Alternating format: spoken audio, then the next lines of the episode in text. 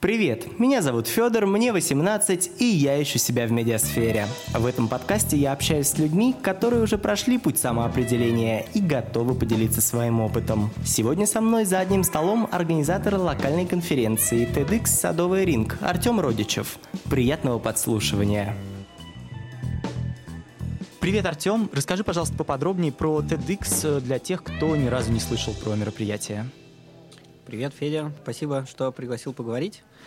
А, TEDx — это мероприятие, которое организуют локальные команды по всему миру. Это франшиза TED, глобального, большой глобальной конференции, которая посвящена идеям достойного распространения. И в, во всех странах мира практически в разных городах есть команды, которые организуют независимые события TEDx. В частности, мы с командой делаем TEDx «Садовый ринг» уже пять лет. И это тоже мероприятие для московской аудитории в первую очередь, направленное на распространение достойных идей. И у нас выступало довольно много, уже, наверное, больше 60 спикеров, которые говорили о совершенно разных вещах. Наука, культура, социальные проекты, бизнес. Длинный-длинный список всего-всего-всего. Артем, ну, в любом случае ты говоришь, что большое количество сфер вы затрагиваете, но при этом каждое мероприятие, оно все равно, насколько я понимаю, как-то идеологически или тематически подвязано. Например, последнее называлось э, «Нормальные люди». Расскажи, пожалуйста, подробнее, как вы э, формируете саму идеологию мероприятия, если ее можно так назвать. Вы смотрите на какие-то внешние тренды или отталкиваетесь от э, своего личного ощущения в команде? На этот вопрос нет простого ответа. Хорошо. А, а сложный, наверное, звучит примерно так.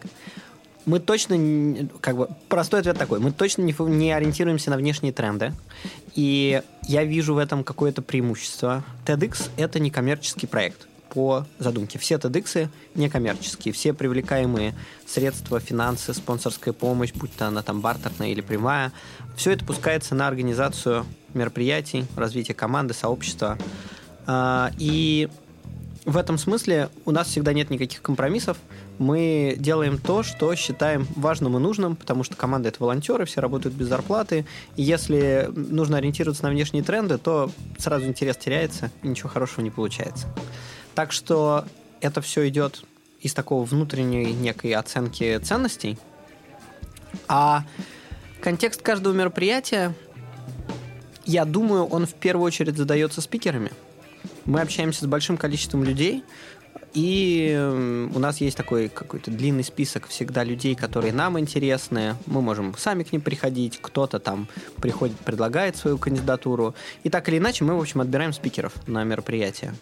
И когда появилось 3-5 спикеров, ты начинаешь думать, а каким же общим знаменателем можно вот обозначить то, что у нас будет происходить на сцене. TEDx и TED всегда очень кросс-тематичны, и в этом фишка.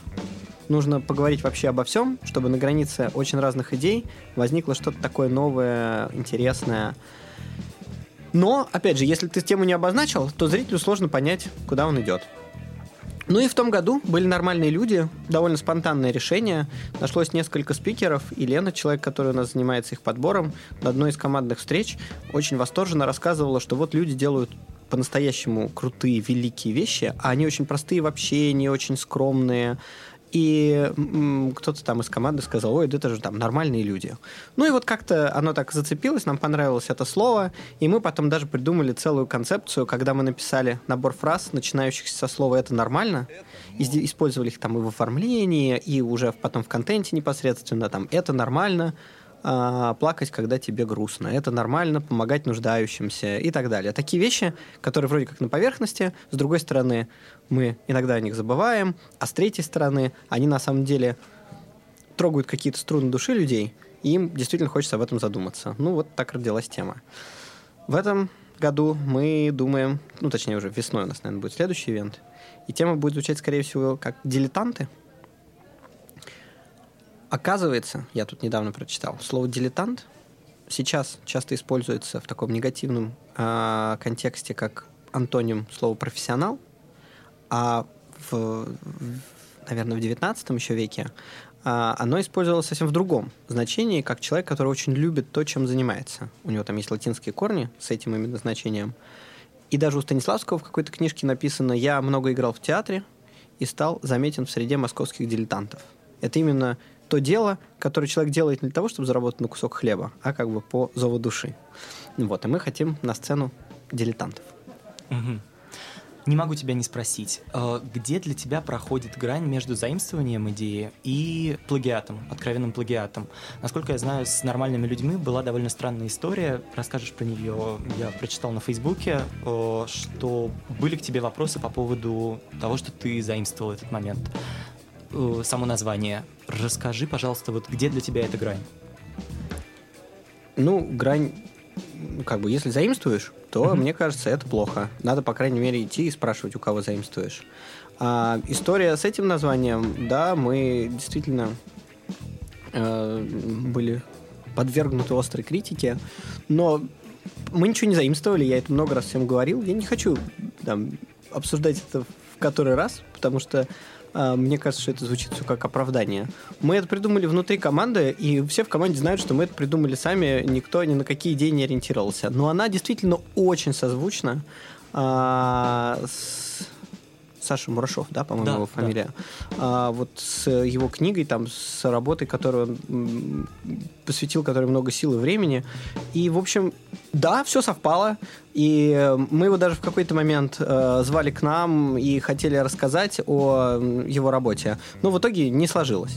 Но заимствования не было, две идеи шли в параллель. Поэтому я никакого... Э, я считаю, что я не нарушил ничего в этом да, смысле. Да, Но так, если ты что-то заимствуешь и знаешь, что ты заимствуешь, то это, конечно, нехорошо. Вот про дилетантов я прочитал в книжке э, «Поток». Есть такая mm-hmm. довольно известная, популярная книжка.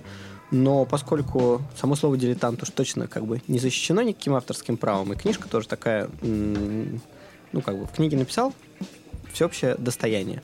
Вот, я не думаю, что это какое-то воровство идеи в любом случае количество идей, оно же ограниченное. То есть э, ты будешь напарываться на что-то, что уже сделали, и это не так плохо. Ну, то есть это же надо как-то преобразовывать.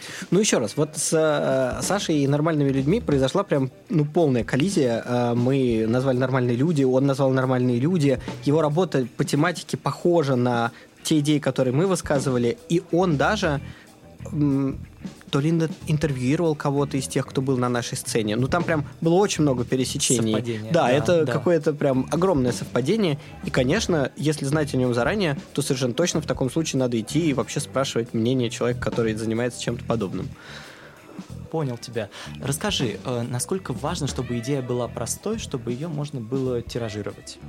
На самом деле Крис Андерсон, вот, куратор Теда, очень много рассуждает на эту тему. Он, во-первых, написал книгу несколько лет назад, которая так и называется TED Talks. И недавно тут еще, ну недавно, это я прям вчера скачал, вышло абсолютно новое приложение TED. Оно пока доступно только для TEDx-организаторов, но мне кажется, дальше они его раскроют и для более широкой аудитории. Сейчас будет инсайт. Да, и там мастер-класс от Криса Андерсона, все записано его голосом, 11 уроков публичного выступления. И я сегодня утром, пока ехал на работу, посмотрел первый, и там как раз про идею. Мне кажется, что сложность идеи очень косвенно влияет на тираж. Люди через язык в первую очередь воспринимают понятия, с которыми они в том числе никогда не сталкивались. И э, самое главное это упаковать идею так, чтобы ее можно было донести до аудитории вот за короткое время. Именно поэтому у Теда есть традиция, что выступление не превышает 18 минут, и что оно сфокусировано только на одной центральной идее. Это как раз все сделано для того, э, ну, мы можем рассматривать это как упрощение. Мы загоняем спикера в жесткие рамки и вынуждаем его упрощать. Идея может быть очень сложной. У нас, например, на одном из салонов выступал Александр Каплан, нейрофизиолог, профессор МГУ. И, конечно, те идеи, которые у него в голове, они сложны. И вообще, я думаю, идея а, там, восприятия объективной реальности, принятия решений, это все довольно сложные такие научные исследования. Но, когда у тебя есть 15 минут, и нужно, чтобы у людей осталась искра нового знания, то ты вынужден все это э, заложить в простую понятную структуру. Ну и поэтому мы работаем со спикерами, репетируем, помогаем, там и структура, и подача, вот это вот все. Так что, мне кажется, тедовский формат ровно призван ответить на твой вопрос. По твоему опыту, во время работы со спикерами, люди притягивают идеи или идеи притягивают людей? Сначала формируется идея у вас в команде, и вы, отталкиваясь от нее, набираете людей. Или сначала вы смотрите, кого вы хотели бы позвать, и от этого уже берете идею? Ну, наверное, второе. Мне кажется, наиболее частый э, сценарий приглашения спикера такой. Мы видим человека, который нам кажется интересным. Мы, конечно, можем понимать примерно область, которая нам важна. Например, мы хотим поговорить про, не знаю, там, проблему цифрового общества современного, там, персональных данных, чего-нибудь. Вот почему-то мы решили, что вот мы хотим в такой нише что-то донести. И дальше мы можем подобрать каких-то людей, которые нам кажутся интересными. Но в этот момент идея еще не ясна. Даже если ты знаешь человека, как правило, эти люди обладают же большим очень багажом знаний, каким-то накопленным опытом. Мы встречаемся с человеком и начинаем с ним разговаривать. Задаем ему вопросы, такая свободная беседа, часочек-полтора.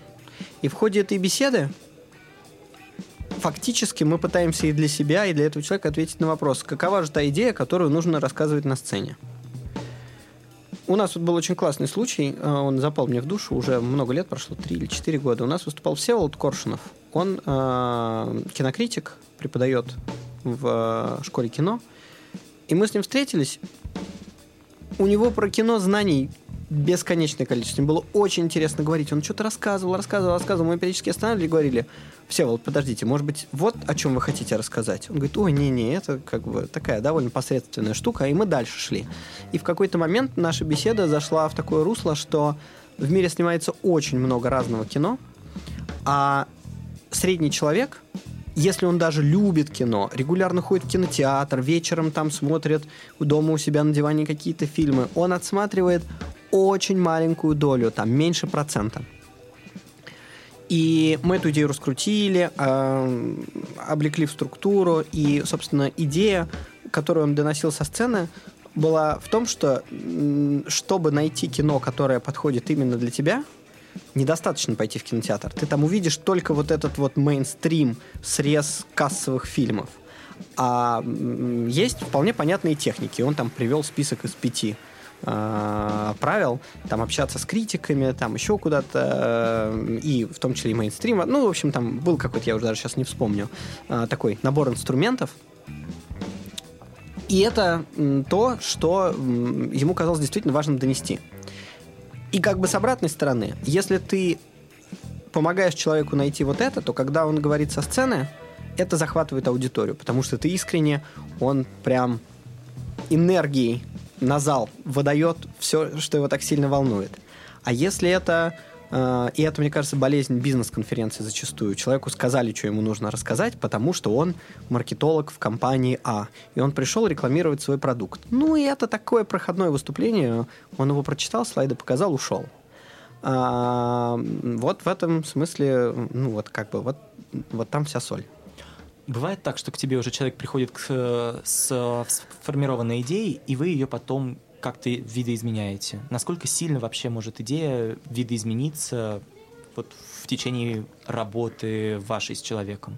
Может, какие-то примеры расскажешь? Мне кажется, идеи скорее нет. Мне кажется, что идеи, которые звучат на сцене TEDx в целом, они э, такие большие и важные. Их нужно прожить. И нельзя просто вечером посидеть, придумать идею и пойти рассказать ее на сцене. Будет не то, будет слабо. А, поэтому, как правило, у человека уже есть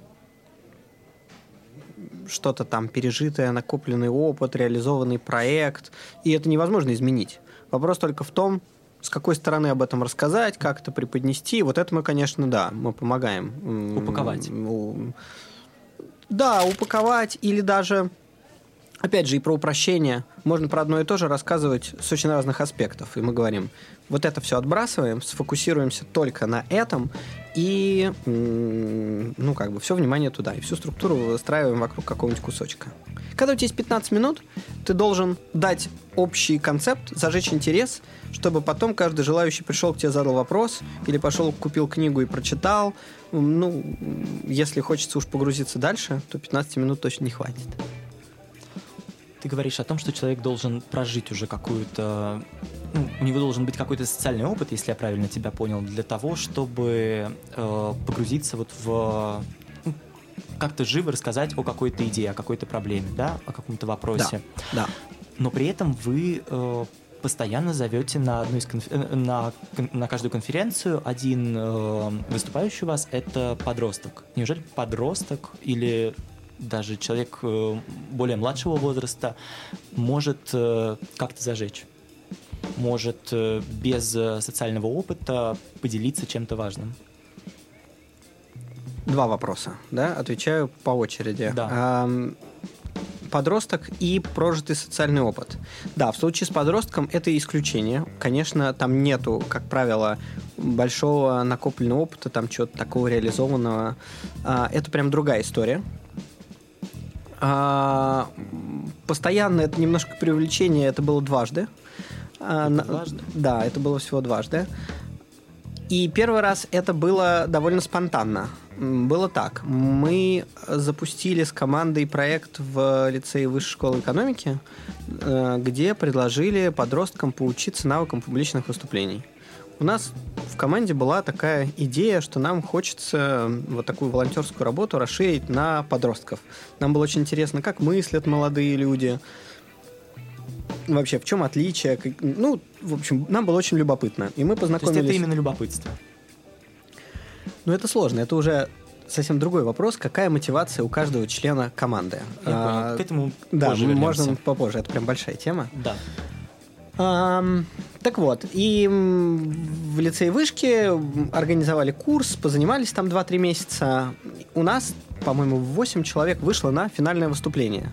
И когда мы шли на это финальное выступление, где-то там у нас по ходу этого курса, была такая идея, что если в результате курса появится яркий подросток, который сможет это выступление подготовить, то мы ему дадим слот на нашей большой конференции, которая там была месяца через три, наверное, после вот их окончания обучения.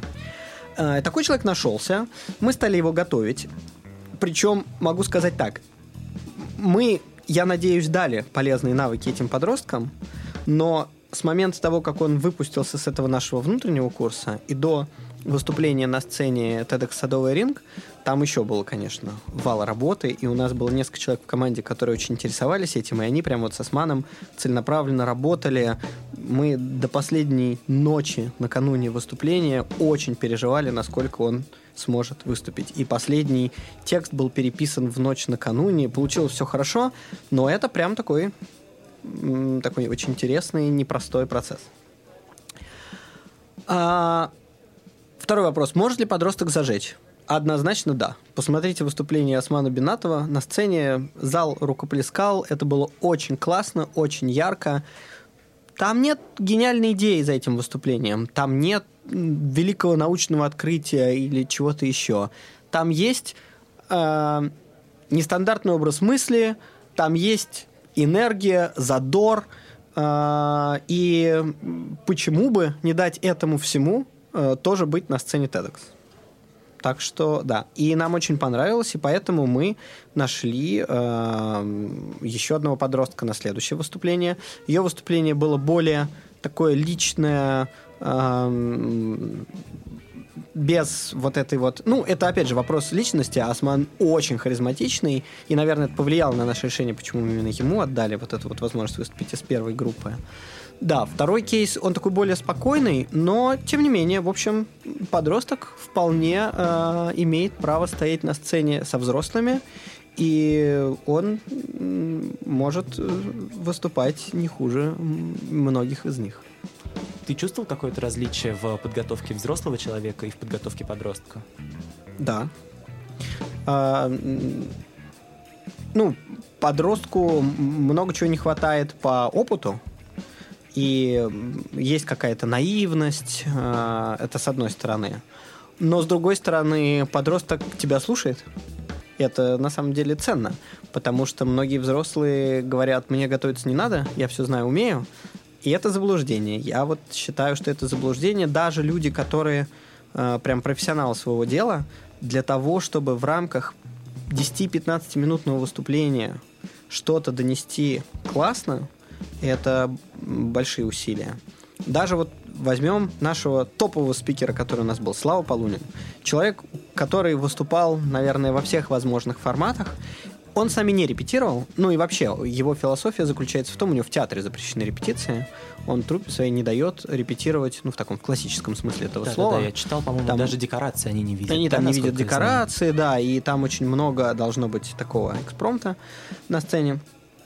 Но он за пару часов до выступления а, перестал общаться там с теми людьми, с кем он был там в гримерках и так далее, а, ходил туда-сюда, делал пометки на бумажках, и да, для него это два часа, но это тоже работа по подготовке.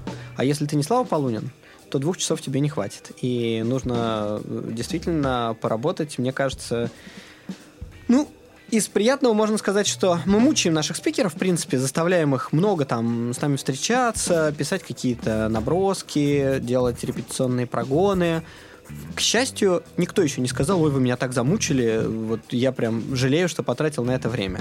Но зато было, был такой фидбэк, что, эх, я не дорепетировал, надо было побольше. Так что в целом, мне кажется, что люди так сказать, с благодарностью принимают нашу помощь. Чаще всего это спикером, э, как, э, спикерами рассматривается как инструмент э, навык, получения навыков публичного выступления. Ну, как в том числе. Ну, чаще, наверное, неправильное слово. Зависит от спикеров. Да, есть прям люди, которые с радостью идут на это, потому что они понимают, что это усилит их навыки публичных выступлений. А для чего это команде? Давай вернемся вот к вопросу про мотивацию твоей команды. Как ты сам это видишь? Приходится ли тебе что-то делать, чтобы замотивировать людей? Потому что, насколько я понимаю, проект э, некоммерческий, ты не раз об этом говорил, и он не монетизируется. Да, все так. Мотивация очень разная. Вопрос сложный. В целом у людей в команде разная мотивация. И мы прям про это обсуждаем. Мне кажется, важно в таком деле понимать, что чем движет. А, и если, в частности, если вдруг уходит мотивация, которая человека заставляет это делать без денежного вознаграждения, то нужно абсолютно без обид расставаться. Ну, как бы, да, человек чего-то делает, получает. В общем, если, опять же, так упрощать, то возврат должен стоить инвестиций, вот если уж так, да, как бы коммерческими терминами, просто он не в деньгах измеряется. Есть э, какие-то вещи, лежащие на поверхности, э, люди учатся новым навыкам. Приходит какой-нибудь молодой человек, который хочет научиться в организации мероприятий, ну, делать там что-то, взаимодействовать с партнерами, там, не знаю, планировать э, тайминг ивента или э, нарисовать дизайн сцены. Э, тут мы даем такую возможность. У нас есть какие-то ресурсы. То, что это не коммерческое, это не значит, что у нас ноль денег. Это значит, что мы те деньги, которые привлекаем, вкладываем в организацию. Да. да, мы, например, несколько лет назад делали очень классный проект. Мы пришли в британку, и студентам э, там как раз был курс по какому-то там сценическому дизайну, как-то это называлось. Мы предложили им сделать нам конкурсные работы э, на дизайн сцены. И там было вот три девушки, которые предложили работу, понравившуюся нам больше всего. Мы им дали 1200, по-моему, у нас было бюджета. Они сделали продакшн вместе там с Зиловским. Э, вот мы в Зиле, в культурном центре Зил проводили. Там зиловские ребята делали продакшн этих декораций, и в итоге это был их проект, который они потом в том числе и в свое портфолио включили. А, мы получили классный дизайн, отличную историю.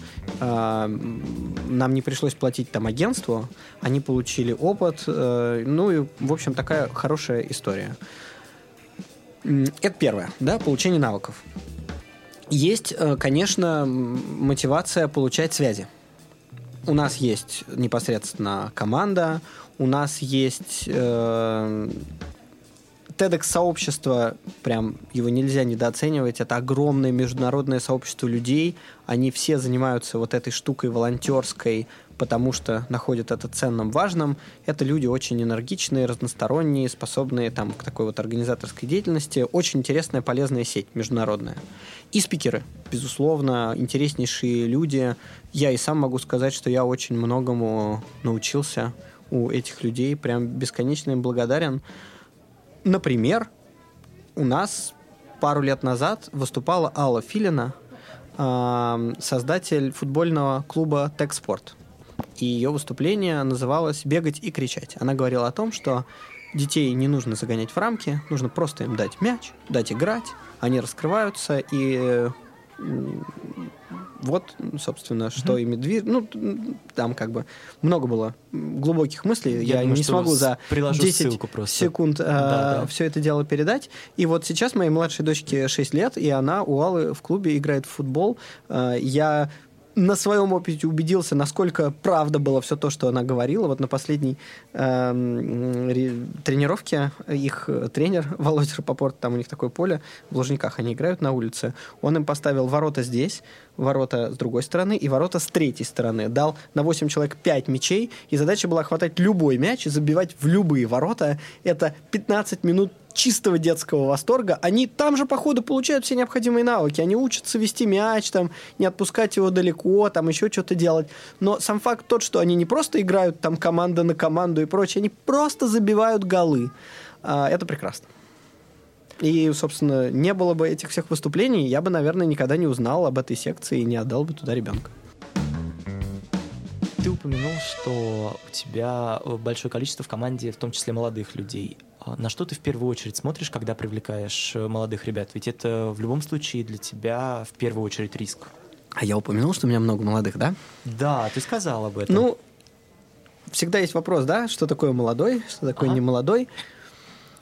У нас практически нет студентов. Все люди уже такие постстуденческого возраста. Ну, а, волонтеры, насколько я понимаю, у тебя ну, студенты. Но волонтеры, студенты, другая, но волонтеры это разовое история. такое привлечение. Мы, как правило, за там, месяц до мероприятия кидаем клич, набираем человек 60, обычно вот такой у нас где-то там на тысячу человек гостей, нам нужно 60 волонтеров, чтобы обеспечить мероприятие. И с волонтерами, э, ну вот короткий цикл, э, встречаемся как правило, за пару недель до мероприятия устраиваем такой небольшой ивент, там, не знаю, пицца-сок, и проводим вместе часа четыре, подробно рассказываем, в чем наши ценности. Это даже вот не инструктаж, это важно. Мы рассказываем, почему мы это делаем, зачем, ведь вся команда тоже волонтеры, и люди должны понять, что ценно, что вот нужно дать гостям почувствовать заботу, чтобы они получили удовольствие от этого мероприятия. Это не просто там разложите батончики питательные на стол. Это совсем иное. Если человек понимает ценность того, что он делает, то уже как конкретно он там какое-то задание выполнит, это уже вторично. Ну и, естественно, есть там понятные объяснения, там ты такой работой занимаешься, ты такой, ты гостей регистрируешь, ты там в гардеробе помогаешь раздеваться, а ты спикеров за сцену проводишь. Само собой. Ну вот. А потом генеральная репетиция, непосредственно мероприятия и какие-то там пост постмероприятия ивент. Это короткий цикл. И там, да, там все в основном молодые ребята. А в команде постарше я, честно говоря, даже никогда не задавался вопросом, там, какой у нас средний возраст или еще что-то. Ну, наверное, там, не знаю, 25-35-40. Вот как в любом такой случае, разброс. даже 25 лет – это не человек, у которого большой проектный или рабочий опыт, насколько Да, да. Нет, небольшой проектный рабочий опыт, но да не знаю, почему так. Ну, наверное, потому что когда человеку 40 лет, у него большой проектный опыт, у него еще, как правило, есть семья, дети там и миллион других задач, ему сложнее выделять время на вот эти вот там Э, какие-то сторонние проекты. Но не суть. Э, как я выбираю людей в команду? Мы когда начинали, я завел блог, писал туда, и были какие-то люди, такие не очень близко знакомые, которые, читая это, говорили, о, ты собираешься сделать TEDx, я знаю человека, которому, наверное, будет интересно. И вот такие знакомства оказались самыми полезными. Эти люди стали членами команды, и до сих пор некоторые из них с нами с самого первого мероприятия. А, какие-то люди помогали там в виде спонсоров, у них были свои бизнесы, и они помогали нам в организации. А, а потом, когда команда уже костяк, скажем так, сформировался, было у нас там человек 8-10. Основной канал, конечно, стал это люди приводили знакомых. То есть это ты в первую очередь смотришь основной на... канал. И опять же, это не потому, что я считаю, что это правильно, но да. это вот так работает. А, тебе же нужен в первую очередь человек, который разделяет ценности. Ему должно быть интересно этим заниматься, он должен хотеть в это вкладывать. Вот есть там мотивация, вот, которую я сказал, да, там э, чему-то научиться, получить связи. Есть на самом деле еще более сложные мотивации, они там, не знаю, насколько это тема нашего сегодняшнего разговора, но тем не менее. Но если ты не разделяешь ценности, то эти мотивации, они долгосрочно не сработают. Ты можешь прийти поучиться, и через полгода ты скажешь, ну хорошо, научился, все, хватит. А если тебе прям нравится то, что ты делаешь, ты прям энергетически получаешь такую отдачу от этого, тогда тебе хочется этим заниматься на такой какой-то постоянной долгосрочной основе. Ты с каждым человеком, которого берешь в команду, разговариваешь лично, не делегируешь это на людей, которые уже в команде? Ну вот сейчас у нас довольно много людей, человек, наверное, 25 с той или иной степенью вовлечения. И я с удовольствием общаюсь со всеми лично. Тут вопрос не в делегировании. Но еще у нас в команде есть принцип очень важный, и мне кажется, его нужно сохранять, что если человек отвечает за какой-то кусок, то это прям его. Вот недавно у нас э, в команде Юля занялась подкастами. Это такой вот новый альтернативный формат, который мы сейчас только-только там вот развиваем. И мы прям сразу договорились. Я говорю, Юль, вот подкасты твое. Вот как считаешь нужным, так и делай. А, хочешь приглашать приглашенного ведущего, пожалуйста. Хочешь с нашей команды, твое решение. Там ну, как бы, с кем записывать интервью, с какой частотой выпускать. Вот это вот все на ней. Она, конечно, хочет, приходит, с нами советуется. А, приходит, просит помощи, помогаем. Но в конечном итоге, если она считает, что как-то нужно сделать, ей не нужно ни моего одобрения, ничего другого. И она говорит, у меня есть знакомый, мы с ним вместе работаем, у него есть опыт там на телеке, на радио, я хочу, чтобы он был ведущим. И мы писались там на той неделе, вот первый пробный раз. И я его до этого никогда не видел. Он пришел, и он был ведущим, потому что Юля решила, что он подходит. В общем, в этом смысле есть какие-то люди, которых привлекают без моего участия. Ну а так, если они становятся постоянными членами команды, мы, конечно, много общаемся. А, получается, ты много работал в... И сейчас, насколько я понимаю, работаешь в области диджитал-маркетинга э, в компании, которая занимается размещением рекламы с применением технологий искусственного интеллекта. Ничего не путаю? Ну, мы только рекламу не размещаем, мы пишем технологию, которая помогает другим компаниям размещать, размещать рекламу. рекламу. Да, а так в остальном все верно. А, расскажи, как тебе помогают знания, полученные на основной работе в TEDx, и берешь ли ты э, какие-то связи рабочие для TED? Да, оно все друг другу помогает. Угу. Точки не соединяются так рано или поздно. Сложно сказать. Я не могу сказать, что какой-то конкретный навык с работы мне помогает для организации TEDx. Ну, то есть, когда я думаю о том, какую рекламу нам нужно разместить, чтобы продавать билеты, я, конечно, пользуюсь какими-то знаниями про интернет-рекламу, которые я знаю. В любом случае, ты отвечаешь и, за эту область. Из работы. Ну, да сложно сказать. Ну, в смысле, у меня есть какая-то экспертиза, я могу там на какой-то нашей командной встрече что-то посоветовать. А, как, как ты еще спросил, использую ли я командные, эм, в смысле, связи с работы там? Ну, опять же, не то чтобы я прям беру так, так, кого я тут знаю, значит, из области диджитал-маркетинга, пойдем сейчас по списку. Нет, такого, конечно, нет. Но... Оно само как-то получается. Да, ну то есть у тебя есть какой-то круг знакомств, естественно, ты его так или иначе используешь. Там вот недавно мы делали салон в компании Критео, которая прям работает в том же сегменте. но еще туда там пришла работать моя однокурсница, и поэтому мы как-то разговорились и договорились в том числе и вот TEDx-салон у них провести.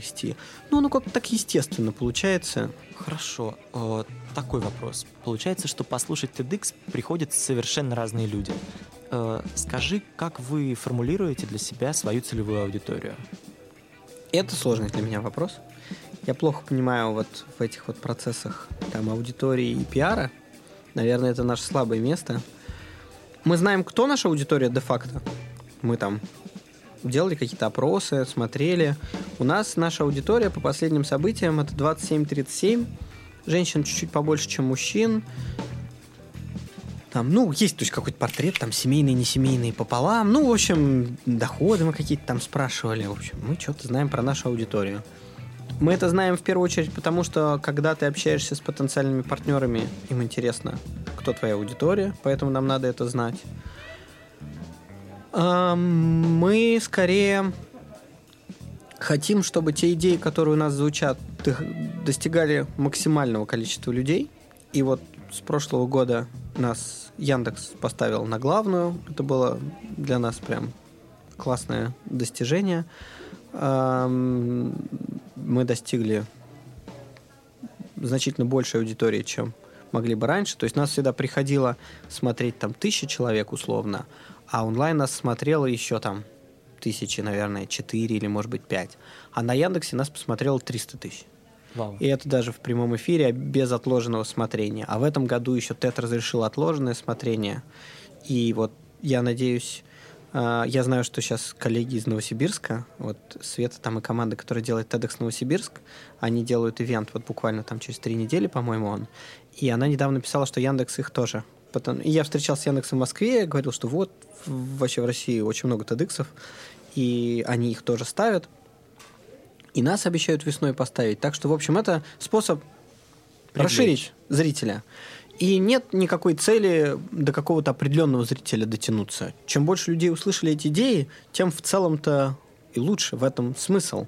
И спикеру интереснее, естественно, когда его идея получает больший охват. И для нас это в определенном смысле какое-то такое достижение, да. И в конечном итоге, наверное, мы сможем привлекать больше ресурсов в виде там спонсорской помощи, еще чего-то, если мы э, дотягиваемся до большей аудитории. То есть все это набирает больший масштаб, и у тебя получается большее пространство для реализации каких-то там интересных задумок. Насколько я понимаю, не так часто проходят э, ивенты именно крупные TEDx-садовые, да? То есть это раз в год, в полтора. Как да. вы подогреваете аудиторию в промежутке между вот этими крупными событиями? У нас есть салоны. Нам очень нравится этот формат. Мы вот его распробовали чуть больше года назад. Это такие небольшие события. Будний день, вечер. Э, человек на 100, в зависимости от помещения в первую очередь. Там от 60 там, да, 100 с небольшим. А, один-два спикера. И э, самое главное, что это не TEDx в таком классическом понимании, что люди пришли и послушали, что происходит со сцены и ушли. Ну, то есть они, конечно, пообщались, но вот на большой конференции это именно так. Ты именно потребляешь контент, который на сцене, и, наверное, еще как дополнение знакомишься с какими-то там интересными людьми потенциально. А салон — это дискуссионная площадка. Ты, да, ты послушал спикера, но мы даже на салоны не даем покупать билеты. Мы делаем такую достаточно длинную э, анкету с открытыми вопросами, собираем заявки, и потом среди заявок отбираем тех людей, которых мы, ну и там у нас были разные салоны, платные бесплатные. Я больше люблю платные. Э, мы даем формальное право купить билет там за символические 500 рублей. Но зато уж точно знаем, что если, во-первых, человек ответил на наши вопросы, потом не поленился и купил билет за 500 рублей, и дело тут не в деньгах, а то, что вот он там зашел, данные кредитной карточки ввел, э, вот это вот все, то это значит, что прям действительно он хочет прийти. Не просто, а, ну окей, бесплатное мероприятие, зарегистрируюсь, а там дальше решу, пойду или нет. А это прям люди, которым интересно. Ты заранее говоришь тему, заранее говоришь, о чем будем говорить, причем не то, что о чем можно послушать, а прям мы вот в этих вот вопросах анкеты спрашиваем, что вы со своей стороны хотели бы привнести дискуссию, в дискуссию о... Угу. теме, которая будет обсуждаться. Ну и, в общем, собирается очень интересная публика, которая тратит там, не знаю, час на то, чтобы послушать, и еще час-полтора на то, чтобы обсудить. Вот, это возможность собрать вот эту вот нашу ядро, ядро аудитории. Ну, там, за год ты делаешь там 3-4 салона, туда приходит 100 человек на каждый, есть какое-то пересечение, ты там, не знаю, 200-300 человек вовлек. Плюс большое мероприятие. Вот такой цикл получается. Сейчас вот думаем над альтернативными форматами, подкасты. Тоже, наверное, будет какая-то Аудитория. менее такое интерактивное, но тем не менее взаимодействие с аудиторией. Конечно, нужно регулярно взаимодействовать через социальные каналы, но у нас это получается откровенно плохо. Мы это делаем нерегулярно, там накануне мероприятия мы еще начинаем постить, там анонсы, вот, там спикеры. Ну и оно как-то легко. У тебя куча спикеров, куча информации, которой ты можешь поделиться, и писать об этом просто. А когда у тебя межсезонье, скажем так, делать интересный контент, это прям работа. Его можно делать, даже примерно понятно, как его делать, но это прям такая работа. И мы не умеем ее хорошо делать. Соцсетях ты больше видишь э, контент образовательным или мотивационным? TED же, насколько я понимаю, он э, больше про образование, и вот как раз ты говорил о том, что очень большое количество э, бизнес-мероприятий страдают от того, что к ним приходят люди, которые не, ну, не совсем со своей идеей. То есть у них получается какой-то мотивационный контент, подвешенный в воздухе. Вот как я это вижу. Как ты видишь TED? И в частности соцсети это в Ну, мотивационный это для меня вообще какое-то почти ругательное слово. Странное слово, я Ну, понимаю. в смысле, что мотивационный это Тони Робинс. Вот это uh-huh, вот, uh-huh. да, как бы современное мнение о бизнес-мотивации. Мне это все очень не близко, не близко совершенно. А, и я не думаю, что контент TED мотивационный, вот в этом смысле этого слова. Я бы скорее сказал, что он... В английском есть слово edutainment. Его прям вот специально придумали для описания контента. Это когда образовательное э, совмещается с развлекательным. В принципе, наверное, это правильное определение. Правда, тут, наверное, следует оговориться, что мне кажется, что американский э, классический TED-формат, он прям вот про edutainment, как он есть. Потому что даже если выступление образовательное, повторяемся, да, в словах, ну, тем не менее, эм, умение его там преподнести ярко, живо, с крутой презентацией, с правильными интонациями, жестами, дать аудитории посмеяться, сделать в нужном моменте паузу, вот это вот все, что они умеют, и это классно воспринимается американской аудиторией. Мы, особенно когда начинали, пытались засунуть спикера ближе к этому формату, на российскую аудиторию, ну, на московскую в частности, я не знаю, как, поскольку мы делаем ивенты в Москве, конечно, есть спикеры, которые умеют такое делать. Их не очень много, и в целом люди... Ну, то есть, если такое два выступления из десяти, очень классно. Прям хорошо разбавляет, все там посмеялись. А, но у нас прям любят глубокий контент. Искренние, сильные выступления, вот там, где прям нутро наизнанку. Вот у нас это прям прекрасно заходит, люди готовы стоя такому аплодировать. И мне кажется, что Лена Полякова, которая у нас готовит спикеров, она как раз умеет доставать изнутри у человека вот какую-то такую сокровенную мысль. Некоторые спикеры даже сами не осознают, что у них внутри есть такая штука. Они так в целом тематику понимают, а вот достать вот это вот самое-самое из человека это тоже такое искусство. И когда это получается, то зритель очень благодарен. Расскажи, а какой в целом бэкграунд нужен человеку э, для того, чтобы организовывать э, какие-то события, ну, то есть быть вот в этом событийном бизнесе? Что ты читал перед тем, как э, покупать лицензию TED? Что ты смотрел? Куда ты ходил? Лицензия TED бесплатная. А, да. Перед тем, как э, приобретать? Да. Нет, не так сформулировал. Да, перед тем, как заявку написал. Угу. Да нет, мне кажется, нет никакого бэкграунда, который нужно иметь. Нужно просто...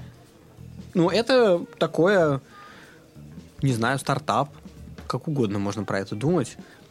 Ты же берешь и говоришь, я хочу сделать мероприятие. Берешь на себя определенные обязательства. А, там делаешь какой-то анонс, к тебе приходят какие-то люди, может быть, Но они ты же перед платят... этим э, смотришь на мероприятия, которые тебе нравятся. Ты перед этим э, вполне возможно что-то читаешь. Может Нет, быть, ну конечно, за конечно, ты на что-то смотришь и что-то читаешь, у тебя есть какой-то опыт, но я к тому, что до того, как я организовал TEDx Садовый ринг, первый, я не организовал до этого ни одного мероприятия. Это был мой первый опыт Да, в организации понимаю, конечно. мероприятий.